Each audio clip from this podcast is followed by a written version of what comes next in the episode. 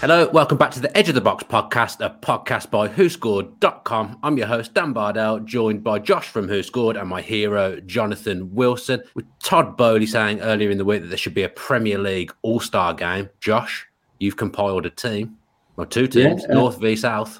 North v South. Um, as we were just saying off air, the Midlands is a bit of a grey grey area, but thankfully none of the players are good enough to even be in the team. So sort of skirted around that. Um, There's literally not one team in the Midlands that's any good at the moment, except for like Mansfield. Yeah. um, I'm not sure they would be getting into these teams, but yeah, so, I'm not even sure that these are the sort of teams that um, Todd Boehly had in mind, to be honest. But we've used it based on who scored ratings in the Premier League this season. I'll start with the North. We've got Nick Pope in goal, um, and then we've got a back four of Kieran Trippier, uh, Fabian Schär, Pascal Struijk of Leeds, and João Cancelo at left back. Um, the midfield four is uh, Mohamed Salah, who obviously has been a bit under, well, very under par for his usual standards, um, and his rating is the lowest of all of the forward players. But he, surprisingly, actually, he's been the most creative player in Europe's top five leagues, which was a bit of a surprise. Most key passes, um, and then in midfield, we've got Joelinton and Kevin De Bruyne and Alan Saint-Maximin, and then up front we've got Erling Haaland joined by Roberto Firmino, who's propped up by a couple of really strong games that he had earlier in the season. And then the team of the South, uh, there's only two Chelsea players, so Todd Boehly might not be too impressed with that. But we've got Bernd Leno in goal, uh, James at right back, Joachim Andersen and Thiago Silva as the centre backs, uh, Zinchenko at left back. And into midfield, we've got Wilf Zaha, Odegaard, Højbjerg, and Martinelli. Then up front, we've got Ivan Toney, who we'll come on to shortly, and Alexander Mitrovic. Uh, yeah, so probably never going to, well, definitely never going to see those teams play um, probably never going to see the All Star game either. Yeah, I'm pretty sure the likes of Fabian Schär weren't who Todd Boehly had had in mind. He said, I hope the Premier League takes a little bit of a lesson from American sports and really starts to figure out why there isn't an All Star game. Jonathan, have you figured out why there isn't one? Yeah, because it's nonsense. I thought you well, might it's just, a, just a stupid idea by a man who increasingly becomes clear has no idea how football works. Uh, I mean, quite apart from the practicalities of it, when you'd fit it in the calendar, the fact nobody would care about it, it'd be played at half pace because nobody want to get injured. The fact that players wouldn't, you know, teams wouldn't want to give up their players to it. You just can't go and pick 11 players. That's not how football is. The team works. The team is what matters in football. So in, in US sports, where they're much more individualistic, where you have you know, you, you need your first base bloke, you need your second base bloke. Yeah, okay, you go and pick the first baseman, and he doesn't necessarily have a huge impact on the players around him. In football, you've got to pick a back four that will work together. You've got to pick a midfield that will work together. You've got to pick a midfield will work, that will work with that defence.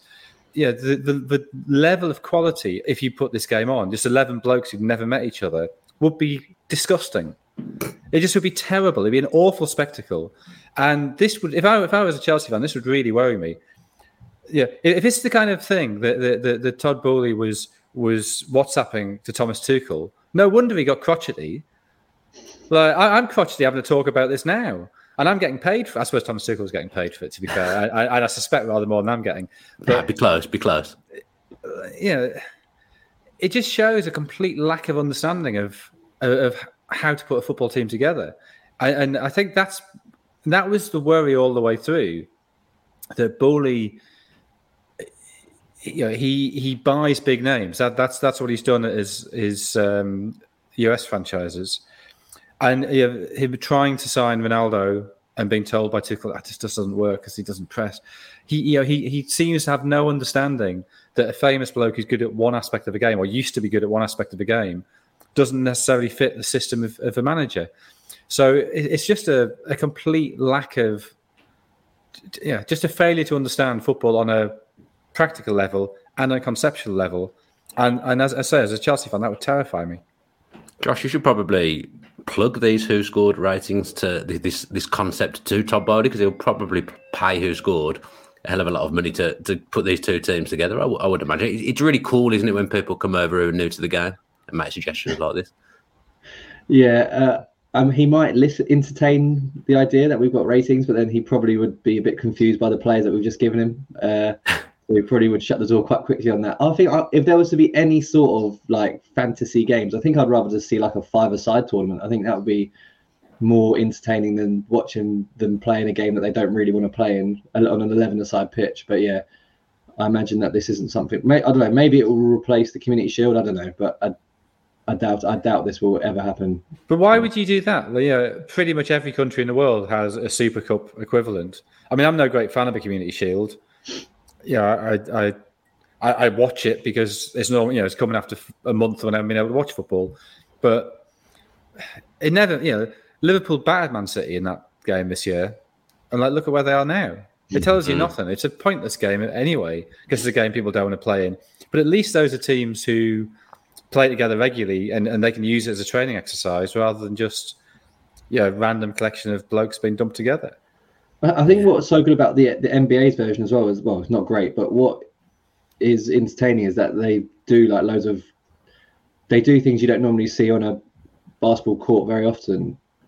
But I just don't see where that would come into football. It's not like they can just do like a slam dunk con- contest equivalent in the Premier League. Crossbar so, challenge. Crossbar challenge, yeah. yeah. But that would actually make more sense. I mean, it'd still be terrible. I still wouldn't watch it, and I'd still be appalled by it. But having you know skills contests so, you know, like the Rumbelow Sprint Challenge or, or that thing to see who had the longest throw, or, yeah, trying to hit the bar from the edge of a D or whatever. At, at least that would sort of, you know, those are in, in, they'd be individual things that watching individuals make sense. But football's about the team, it's about the team unit, it's not about the individuals.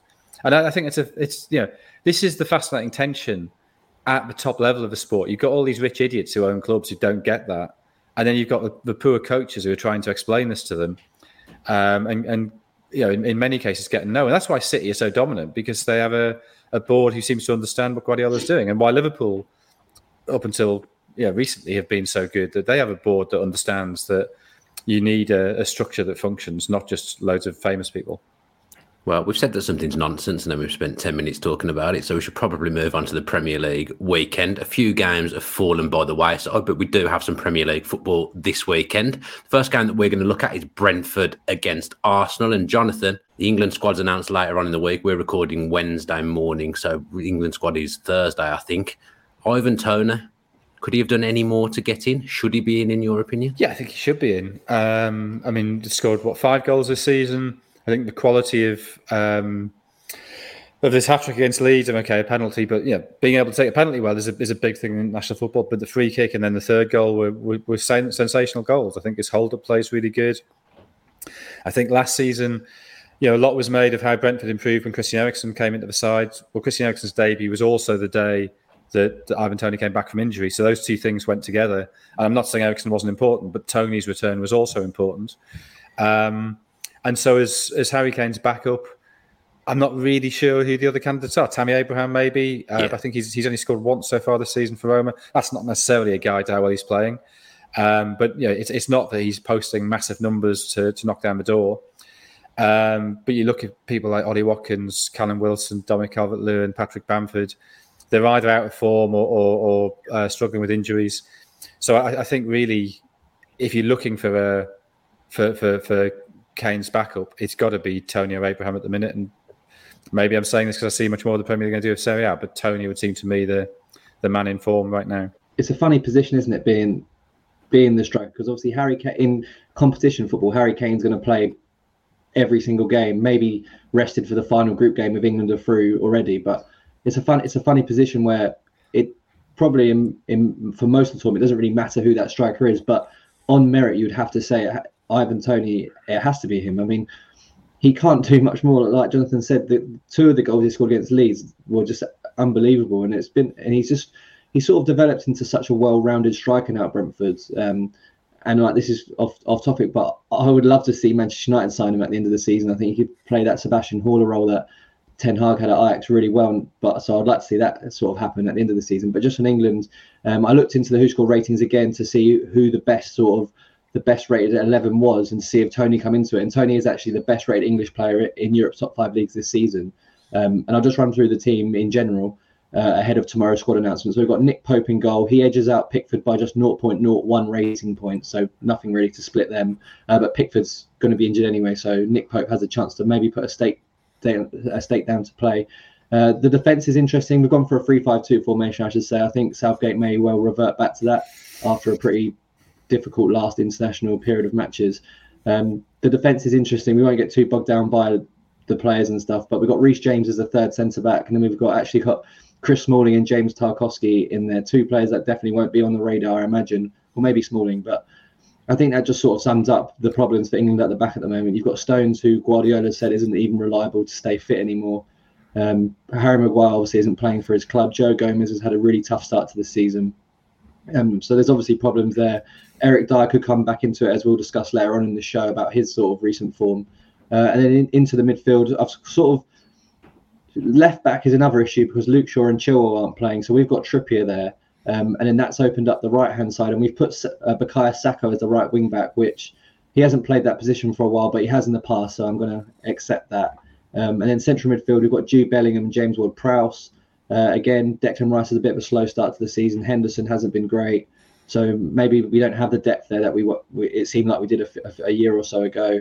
Uh, and then we've got Phil Foden playing behind Harry Kane and Ivan Toney. So yeah, based on form, Toney is the the top rated English player and would get would actually if there's only be one striker, then he would actually pip Kane to that spot. But obviously, Kane's the captain and will always play. But yeah, Toney definitely in the England squad in my mind. But we'll see, I guess, tomorrow if that that comes true. Jonathan, the back five. Talk talk to me through that that back five. Can we at least put Saka and Trippier the other way around in in, in the back five? Yeah, you could. Yeah, that's fine. Uh, yeah, that's fine.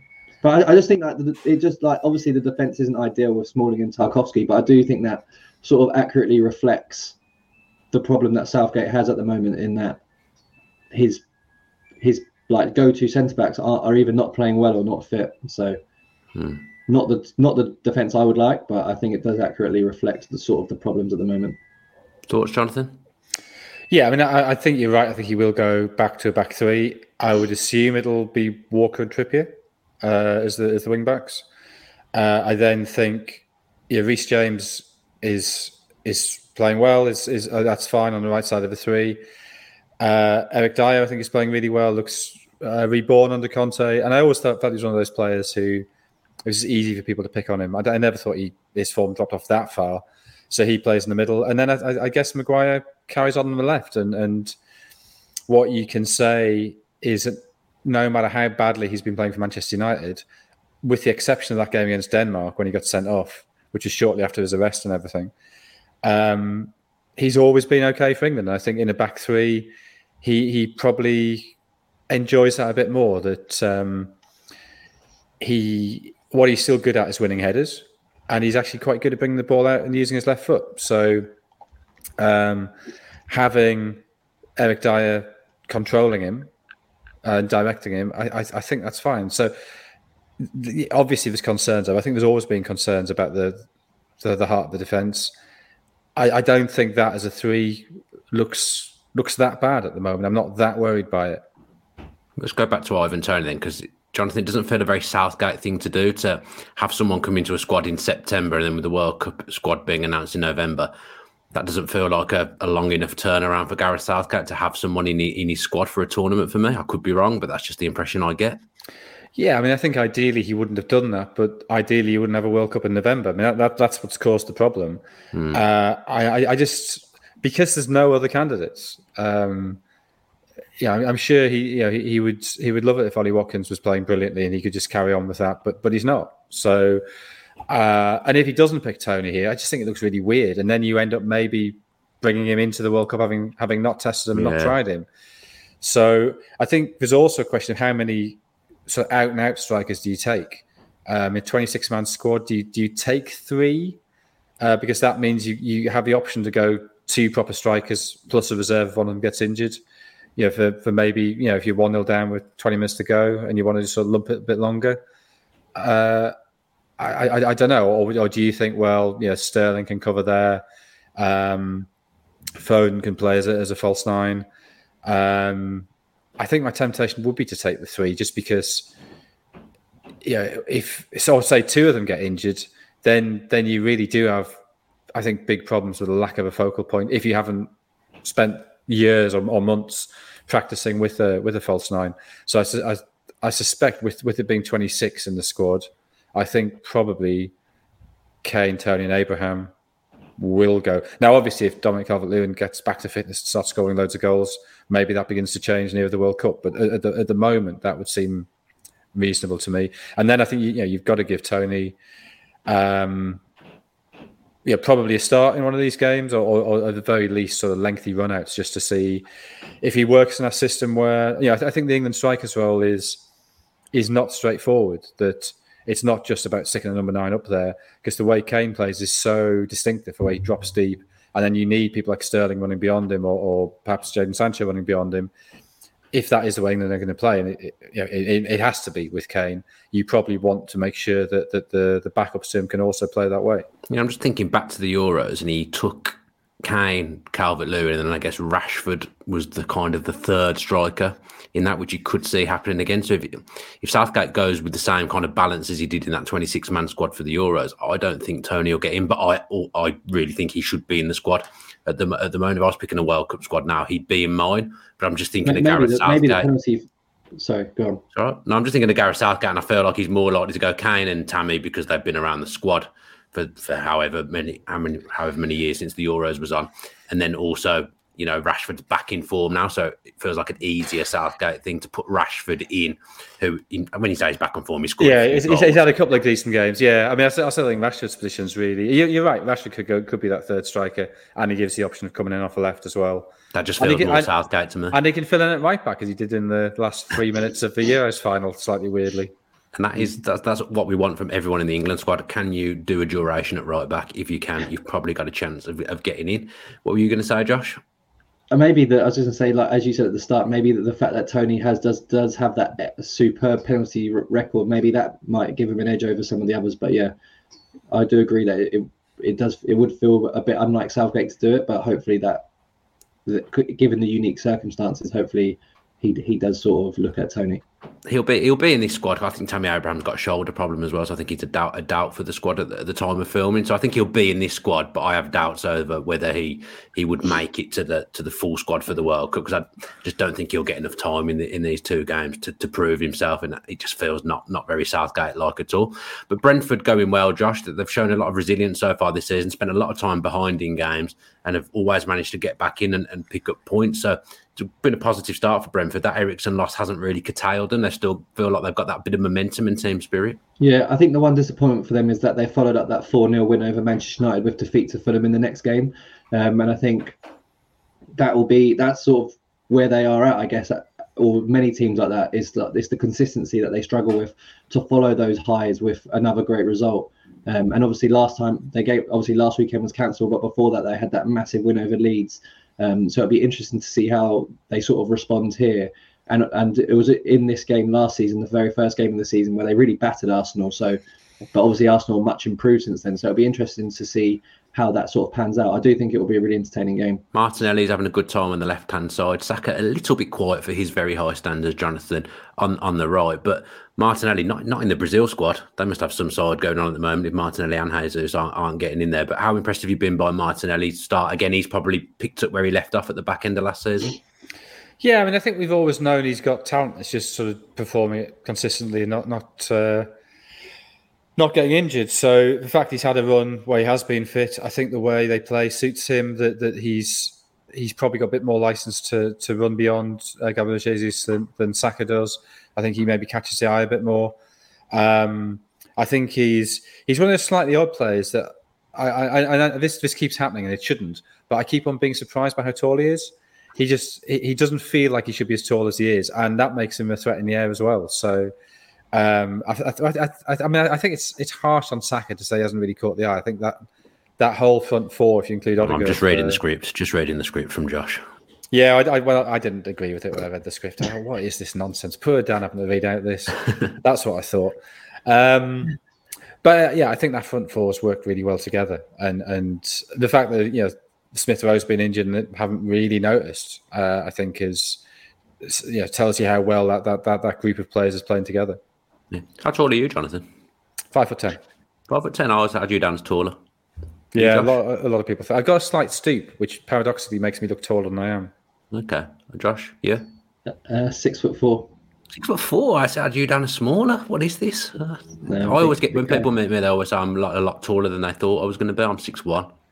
Josh six four, giant. Towering over you both. I would have said I, my guess for Jonathan would have been about six three don't know this is the magnitude of the man, the stature of the man yeah, within the game. But I just expected him to be tall. So it's like that sketch yeah. with uh, John Cleese, Ronnie Barker, Ronnie Corbett, and I'm a Ronnie Corbett. no, you're not that small. you're not Ronnie Corbett height. Ronnie Corbett wasn't five foot ten. no, he wasn't. He was yeah. He, what was he? About five five, something like that. I don't know factually how tall he was, but he was definitely was. He was smaller than five foot ten. I'm going to say. no, I mean, he was, but you know the sketch I mean. The, uh, that was no, the was sketch. I know who all three of the people are that you're talking about. Okay. Which is look it up. It's a, it's a, it's a it's a classic sketch about. I'll have a look after this. Josh, you've got to obviously defend your bit that you put in the script there. Yeah, you, have got a I, reason why you think that, that Martinelli's doing so well. I think that it's also also the fact that he's started all the games, but I think the impact that Gabriel Jesus has made in that sort of side, I think, has really sort of brought more out of him. I think before they had Lacazette, who would sort of drop deep, but sort of drop deep centrally, whereas Gabriel Jesus is sort of going everywhere. He's peeling off to the wing. He's he's dropping deep, and that and those sort of spaces is allowing Martinelli, who previously was always quite like a high and wide sort of winger, always like used to quite um, hug the the sidelines. And I think as an opposition team, you'd prefer him to be over there, away away from goal. But now he's sort of coming into those central spaces where Jesus is peeling off to his position. And I think you sort of saw that in practice against Manchester United when they had that goal that was disallowed. I mean, it was the circumstances were a bit different because Manchester United got robbed of the ball when they were out of position, but it was Jesus was out on the right when they received the ball, and, and Martinelli sort of ran through the middle through that open space.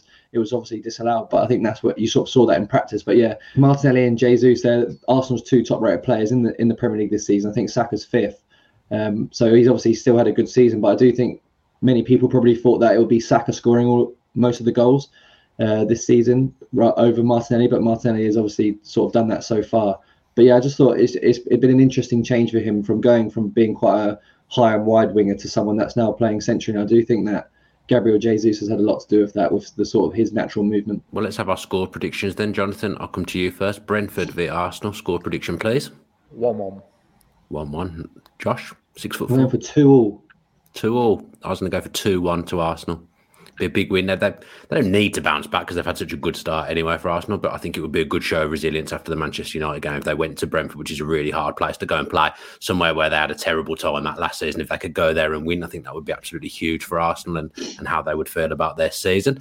Let's look now at Tottenham v Leicester, and we're going to start, Josh, by talking about Eric Dier's resurgence under Antonio Conte. Yeah, I mean, the timing's not great because last night, I don't know if anyone saw the Marcus Edwards, his that sort of messy like run he had from the halfway line where he sort of um, destroyed Eric Dier twice. But apart from that, I think Eric Dier's had a really consistent season, and I think in general, I think since Conte came in, he's been really really consistent. Uh, I guess Conte sort of came in at the ideal time. Dier had sort of like a really poor run in terms of just like weird injuries. He was picking up injuries that weren't really football related. He had tonsillitis, appendicitis, sort of things like that that kept him sidelined for a while. And then obviously he had that incident where he climbed into the he climbed into the crowd lost his England place. It was a bit of a weird sort of weird time for him. But I think Conte, who does place such an emphasis on having such an organised defence um, and actually being able to to do that, because obviously Mourinho puts a lot of emphasis on that as well. But this version of Mourinho isn't sort of capable of sort of executing it. But Conte obviously is, and I think he's even said that Eric Dier can become one of the best players in the world in that sort of um, middle position in a back three because he has those leadership qualities and he technically he's he is sound because he obviously used to play in midfield or can play in midfield. Um, so I do just think there's been a, like a, a, real level of consistency shown from Eric Dier, um, which is really a hallmark of what Conte's done with players who he's either he's basically elevated a lot of players to a level where maybe we didn't think was possible. If you think of Victor Moses and Giaccherini, and I'm not putting Eric Dier into that sort of category of player, but he certainly has made him way more consistent. I think and I looked into sort of the with without um, record with Eric Dier in the Premier League under Antonio Conte, and Tottenham have a win ratio of 64% in the Premier League when he has started, um, and he's only missed three games uh, from the start, Eric Dier, but Tottenham have lost both uh, two of those. Um, goals per game, goals conceded per game is just 0.7 when Eric Dier starts compared to 2.2, 2.33, sorry, when he doesn't start. Um, so yeah, I don't think I think people probably thought that Eric Dier's England career was sort of over, probably even six months ago, to be honest. But I think now, yeah, he, he like, as we said at the top of the show, where there is a lot of problems with some of England's centre backs at the moment. Eric Dyer does have a really good chance, I think, of, of getting into the squad tomorrow. A huge player for Tottenham, Jonathan. I guess, I guess the biggest thing for them is if anything were to happen to Eric Dier, there's no one of the same ilk really to come in and play in the middle of that back three. So Eric Dier is arguably actually one of Tottenham's most important players. You look at something like Romero, who who sort of does have leadership qualities, but in a different way. He's, he's not an organizer. He's sort of the the attack dog you send out to to win the ball in midfield. Or you look at Davinson Sanchez, who I think is actually after a pretty ropey spell last season has, has started to look decent again. So yeah, I, I the, the, you, I mean, yeah, what you said is true. There is nobody else in the Tottenham squad like him, and therefore he's very important. Yeah, if anything were to happen to him, like like you said, the defenders you've just mentioned, they they're good defenders, but to be playing the middle of that back three, you have to be a very specific type type of player. And Dier probably offers most things that, that you need. I think he's probably a bit quicker than he gets credit for as, as well. Eric Dier, I think everyone looks at him as being quite quite lumbersome and quite slow, but I actually don't think he is that slow. And his distribution out from the back, as Josh touched on, is excellent. Let's look a little bit at Leicester then bad season so far, bad transfer window, bad everything. Everyone's unhappy. Rodgers is unhappy. The fans are unhappy. It looks like the players are unhappy. They're all arguing with each other. A little bit of a crisis at Leicester, Jonathan. Is this something that will damage Rodgers' reputation, or will he kind of get away with it because the club's such a mess anyway, and he's got credit in the bank as a manager? Look, if it's true that he wants to get out, like, and you know, and, and if it's true that he has sort of been trying to negotiate a payoff, then I completely get that from his point of view in terms of protecting his reputation. That if you leave early in the season, it can be portrayed as, oh, well, yeah, what could you do? They, would lost Schmeichel, Vardy was coming to the end. There was no reinvestment. They lost Fofana. It, you know, it was a, it was a terrible position to be in. If if he lingers and the season carries on being as bad as it is, I think that does damage him. Um, you know, if if you're a manager who's you know appearing on television every week trying to explain away another defeat, um, if people start to say, well, hang on, this issue of not being able to defend corners, how, how has he not put that right in two years? Doesn't really matter how, you know, how good your defenders are. You should be able to organise them better than that. Then, then I think that does raise raise questions. I, I think that probably is what's, yeah, if it is true, he's trying to get out. What, what's behind that? However, you know, on the other hand, if he if he sort of turns this around and gets them up to 13th, say, then I think you'd say, well, yeah, that's a that's a brilliant job he's done.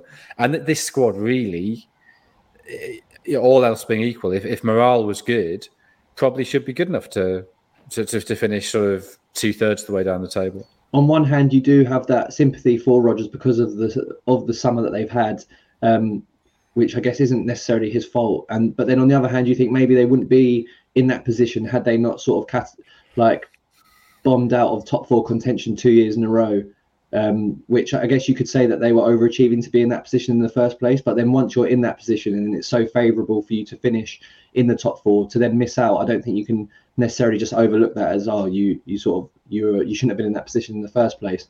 So on that hand, then I don't feel sympathy for Rodgers. And then, like Jonathan said, it when you sort of um, take away all all the noise, they do still actually have a really good starting eleven, a lot better than some of the other teams around them. So and that's and the idea was that once the transfer window shut, then all the players would focus, would refocus, sorry, and they would just get on with it again. But they lost their next game five two to Brighton, so and that was after the window shut. So we'll, we'll have to see. But uh, I do think the longer he does stay there, and if things don't improve, then it will be damaging because it wasn't long ago he was linked as Solskjaer's replacement.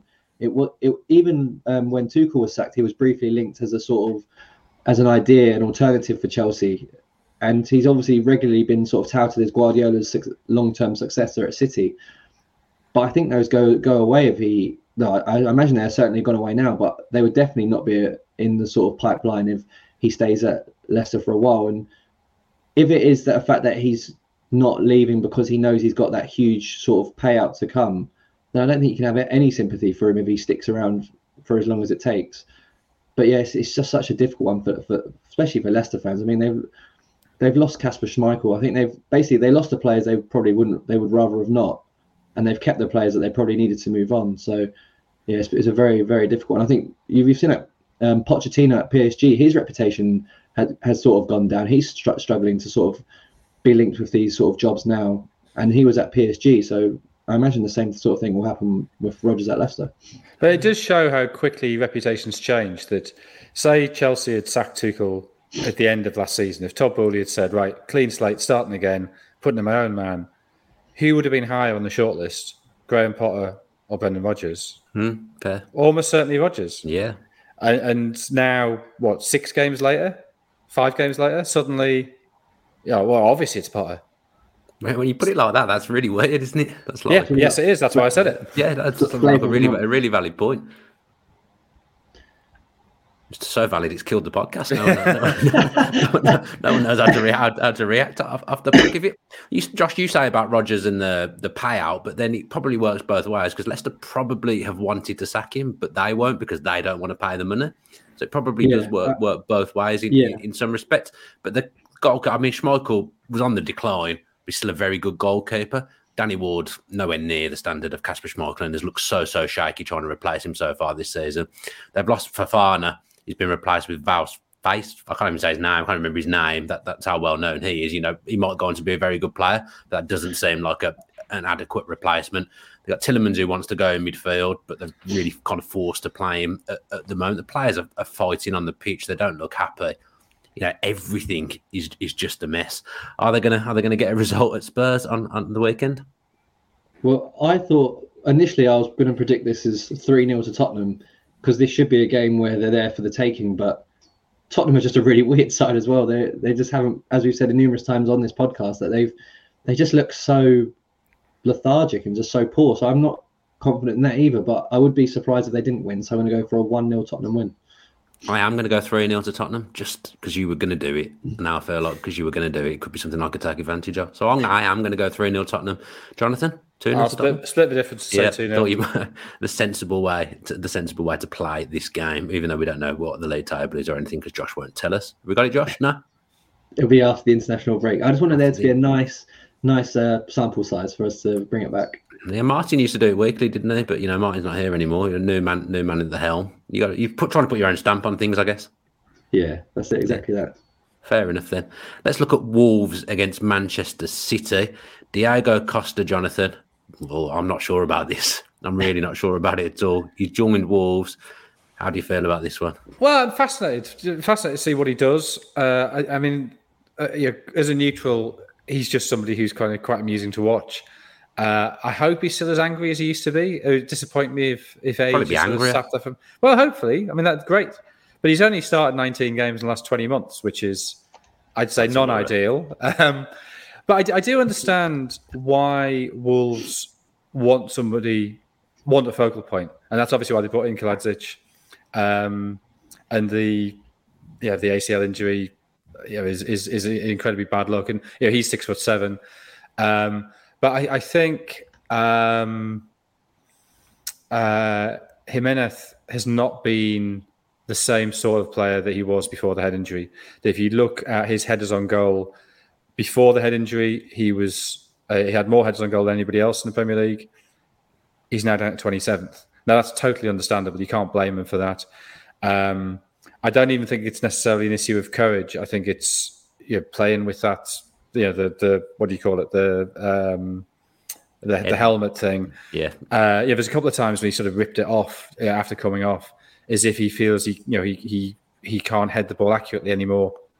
Um, so, without without meaning in any way to have a go at him, they have they've now lack the aerial threat he used to give them. And partly uh, Wolves is crossing; they're not crossing as often as they were. And I, I don't know what's cause and effect there, whether they're not crossing as much because they don't have the aerial threat, or whether because Jimenez uh, hasn't been as effective in the air. They, they, they've stopped crossing as much. So they did. They did have the. They were um, ninth in the list of most crosses per game, and they've dropped to seventeenth. So I, I completely get why they want a big bloke up front. Uh, and then when when the bloke is meant to be that gets injured straight away, you have to take emergency measures.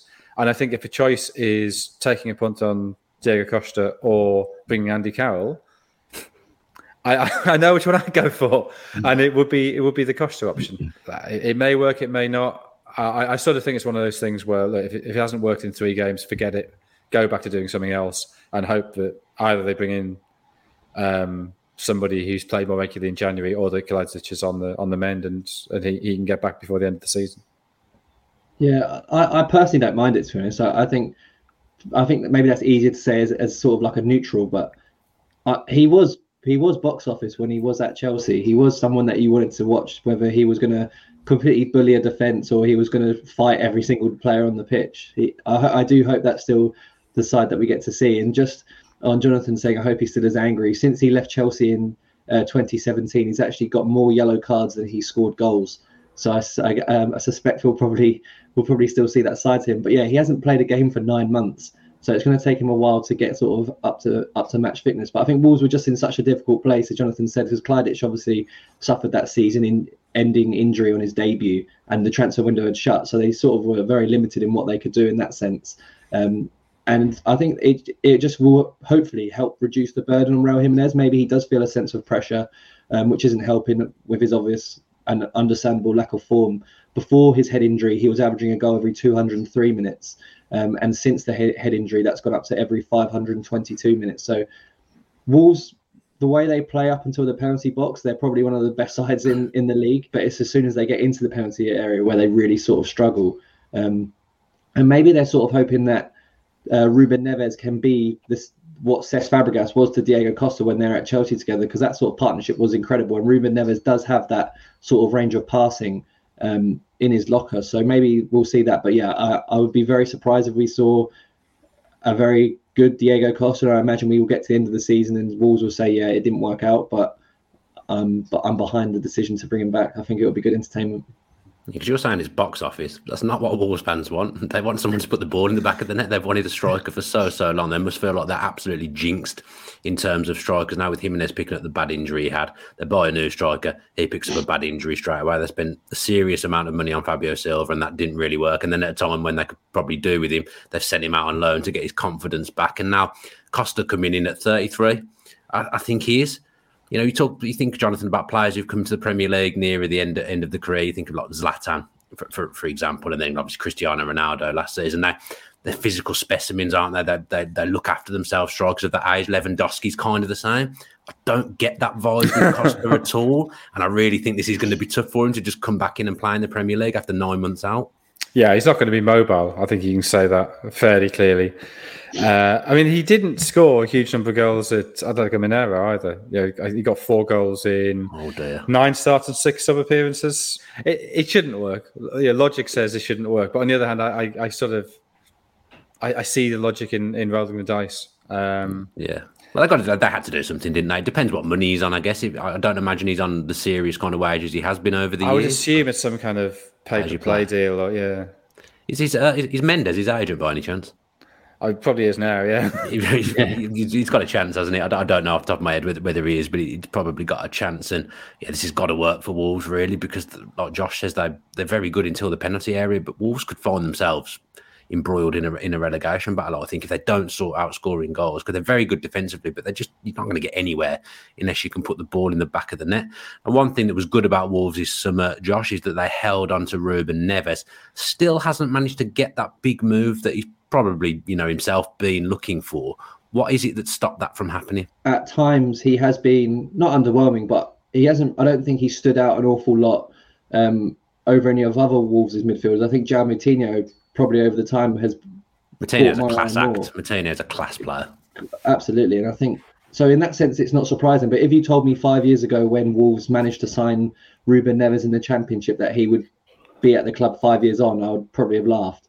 Um, but he has started the season really well, and I think what's been really sort of eye catching for me, and as I said, maybe what they're hoping to get from Diego Costa is, is his range of passing this season he, he no player in the Premier League is actually averaging more accurate long balls per game than Ruben Neves, which is including goalkeepers as well, which is is quite impressive. And it has been that range of passing to sort of to spread the play um, high and wide that has been really effective for Wolves, obviously, until they get in the area and they can't score. And he is also one of the top 10 central midfielders in the Premier League this season in terms of WhoScored rating. He's in there with the likes of Kevin De Bruyne, Martin Odegaard, uh, Rodri, Ilkay Gundogan, and Bernardo Silva, those sort of names. So he's in and around it. Uh, and I would be surprised if I don't know, say Arsenal, Liverpool, and United weren't linked with him again, as they always seem to be, sort of at the end of the season. But yeah, it's a weird one. It's it's sort of like a. It hasn't been for a lack of trying either. I don't think. I, I it does seem like his side of the sort of transfer have been sort of pushing pushing for a move away, and I think he even said recently that um, he thought he was as good as gone this summer, but he's he it does he does seem to have got his head down and focused. And I do think he has those sort of attributes where fans do really love him. He's not just a talented player, but he does have the passion and the and the work rate. And since he's taken the captain's armband on, I think he's really sort of ri- risen to that sort of challenge, replacing Conor Coady. And I think he's a he's a fan favourite at Wolves. So, so I'm not sort of advocating for clubs like I said Toney to Manchester United earlier. I'm not sort of advocating for the smaller clubs to lose their sort of best players. But yeah, it does seem a bit weird that he's still there. Well defended, Josh. Got yourself out of the hole that you got yourself in at the start of the podcast. Neves is a but, you know he's a lovely footballer. Sorry, Jonathan. Yeah, I, I think there's sort of a, a, slightly strange category of player, and I, I guess you could put something like James Ward-Prowse, maybe maybe Tielemans in a similar boat, where you look at them being really good for a mid-table team, and you sort of think, oh well, they'll they're due a step up. But the problem is that by being so visible and so good at a at a mid-table Premier League team, their price gets to such a point that the big clubs sort of think, well, that's a lot of money to spend for somebody who might not be able to make that leap, and so they end up going for somebody from abroad who might be half the price, but has, has played Champions League, and you know they can do it at European level. And I, th- I think you, you do find that sort of player who, where you just sort of get stuck on a mezzanine between mid-table and the top six and, and the fact that they've they've come to prominence in the Premier League means their price tag is so large that there's always a better option there. So they end up never never quite moving on.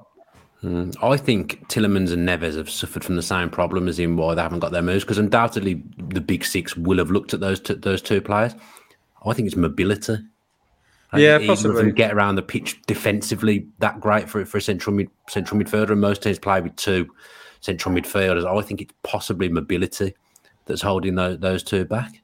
It's, it's interesting though, because from Manchester United's perspective, I, I would have seen a more logical train of thought going from who they were linked with in midfield to then Neves rather than going to Casemiro, for example. Yeah. Um, but it's that mobility, I think. Yeah, but I wouldn't say Casemiro is particularly, from what we've seen of him so far, defensively, he's looked really quite quite poor for United when he's come on in that sort of defensive role. But um, yeah, it's strange. I'm sure. I'm sure maybe he maybe he'll just be at Wolves for a long time, but we'll see. Yeah. Yeah. Another defensive midfielder, well, another midfielder, Kalvin Phillips. Lots of problems with injury so far this season, Jonathan. But the Manchester City move, I've not been spoken about that much.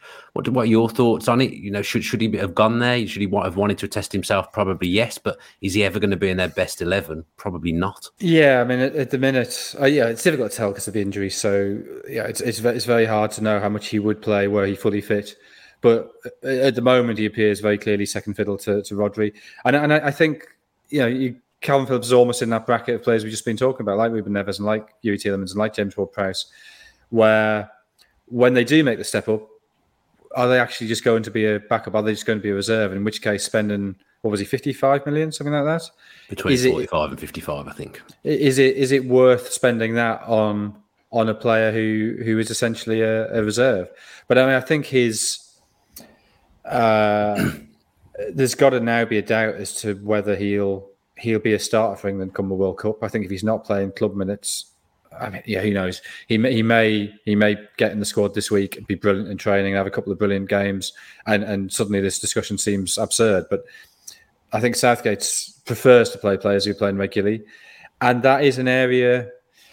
Well, certainly six months ago, an area where you'd saying them were pretty well stocked with with Declan Rice, with Jordan Henderson, with Jude Bellingham, with, with Ward Prowse even. Uh, Henderson hasn't started the season well and is now injured.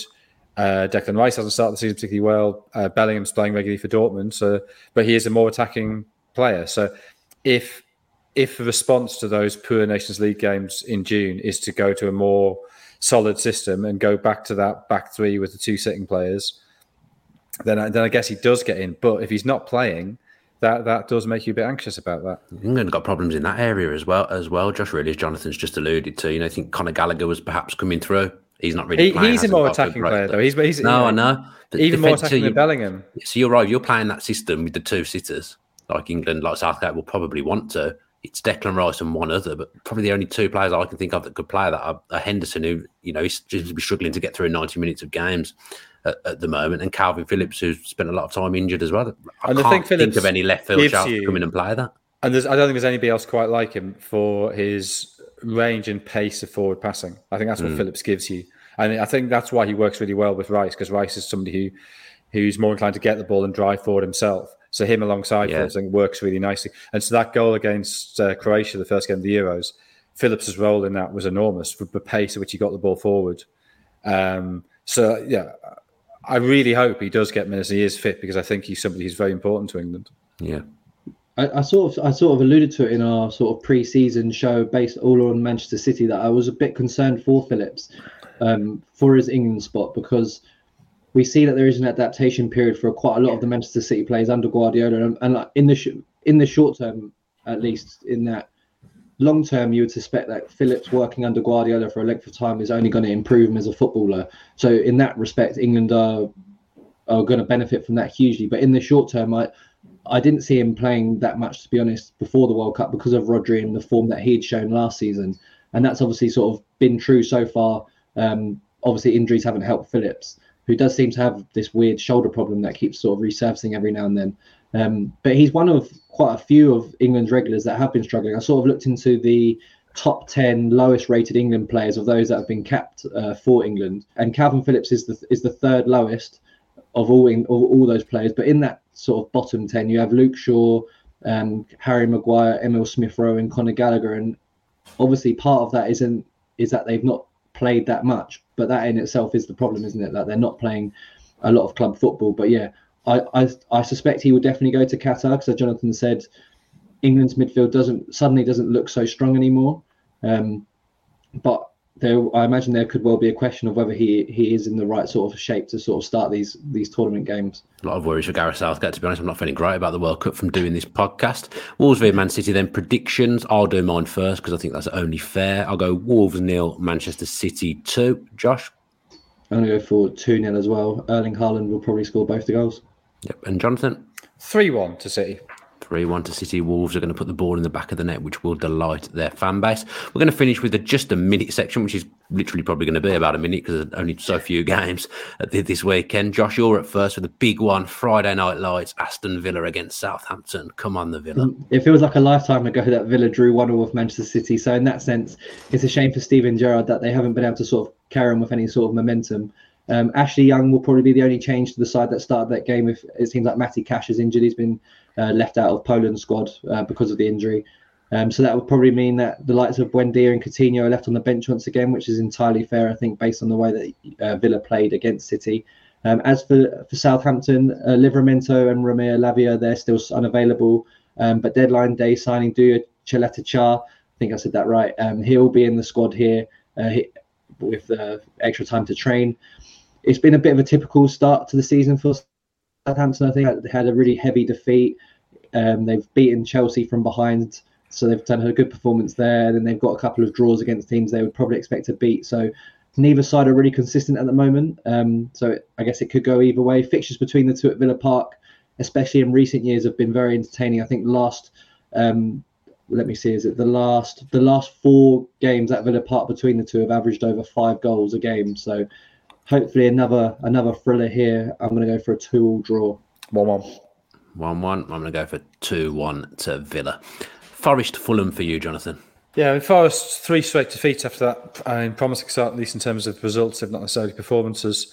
Uh, Eleven conceded in those games, uh, and okay, two of those goals were against Spurs and six against City, which maybe is what you'd expect. But I think the way they capitulated in that second half against Bournemouth really is a concern. The fact they couldn't adjust to, to Bournemouth going to, to a back three and couldn't defend themselves against the, the attacks from the wing backs.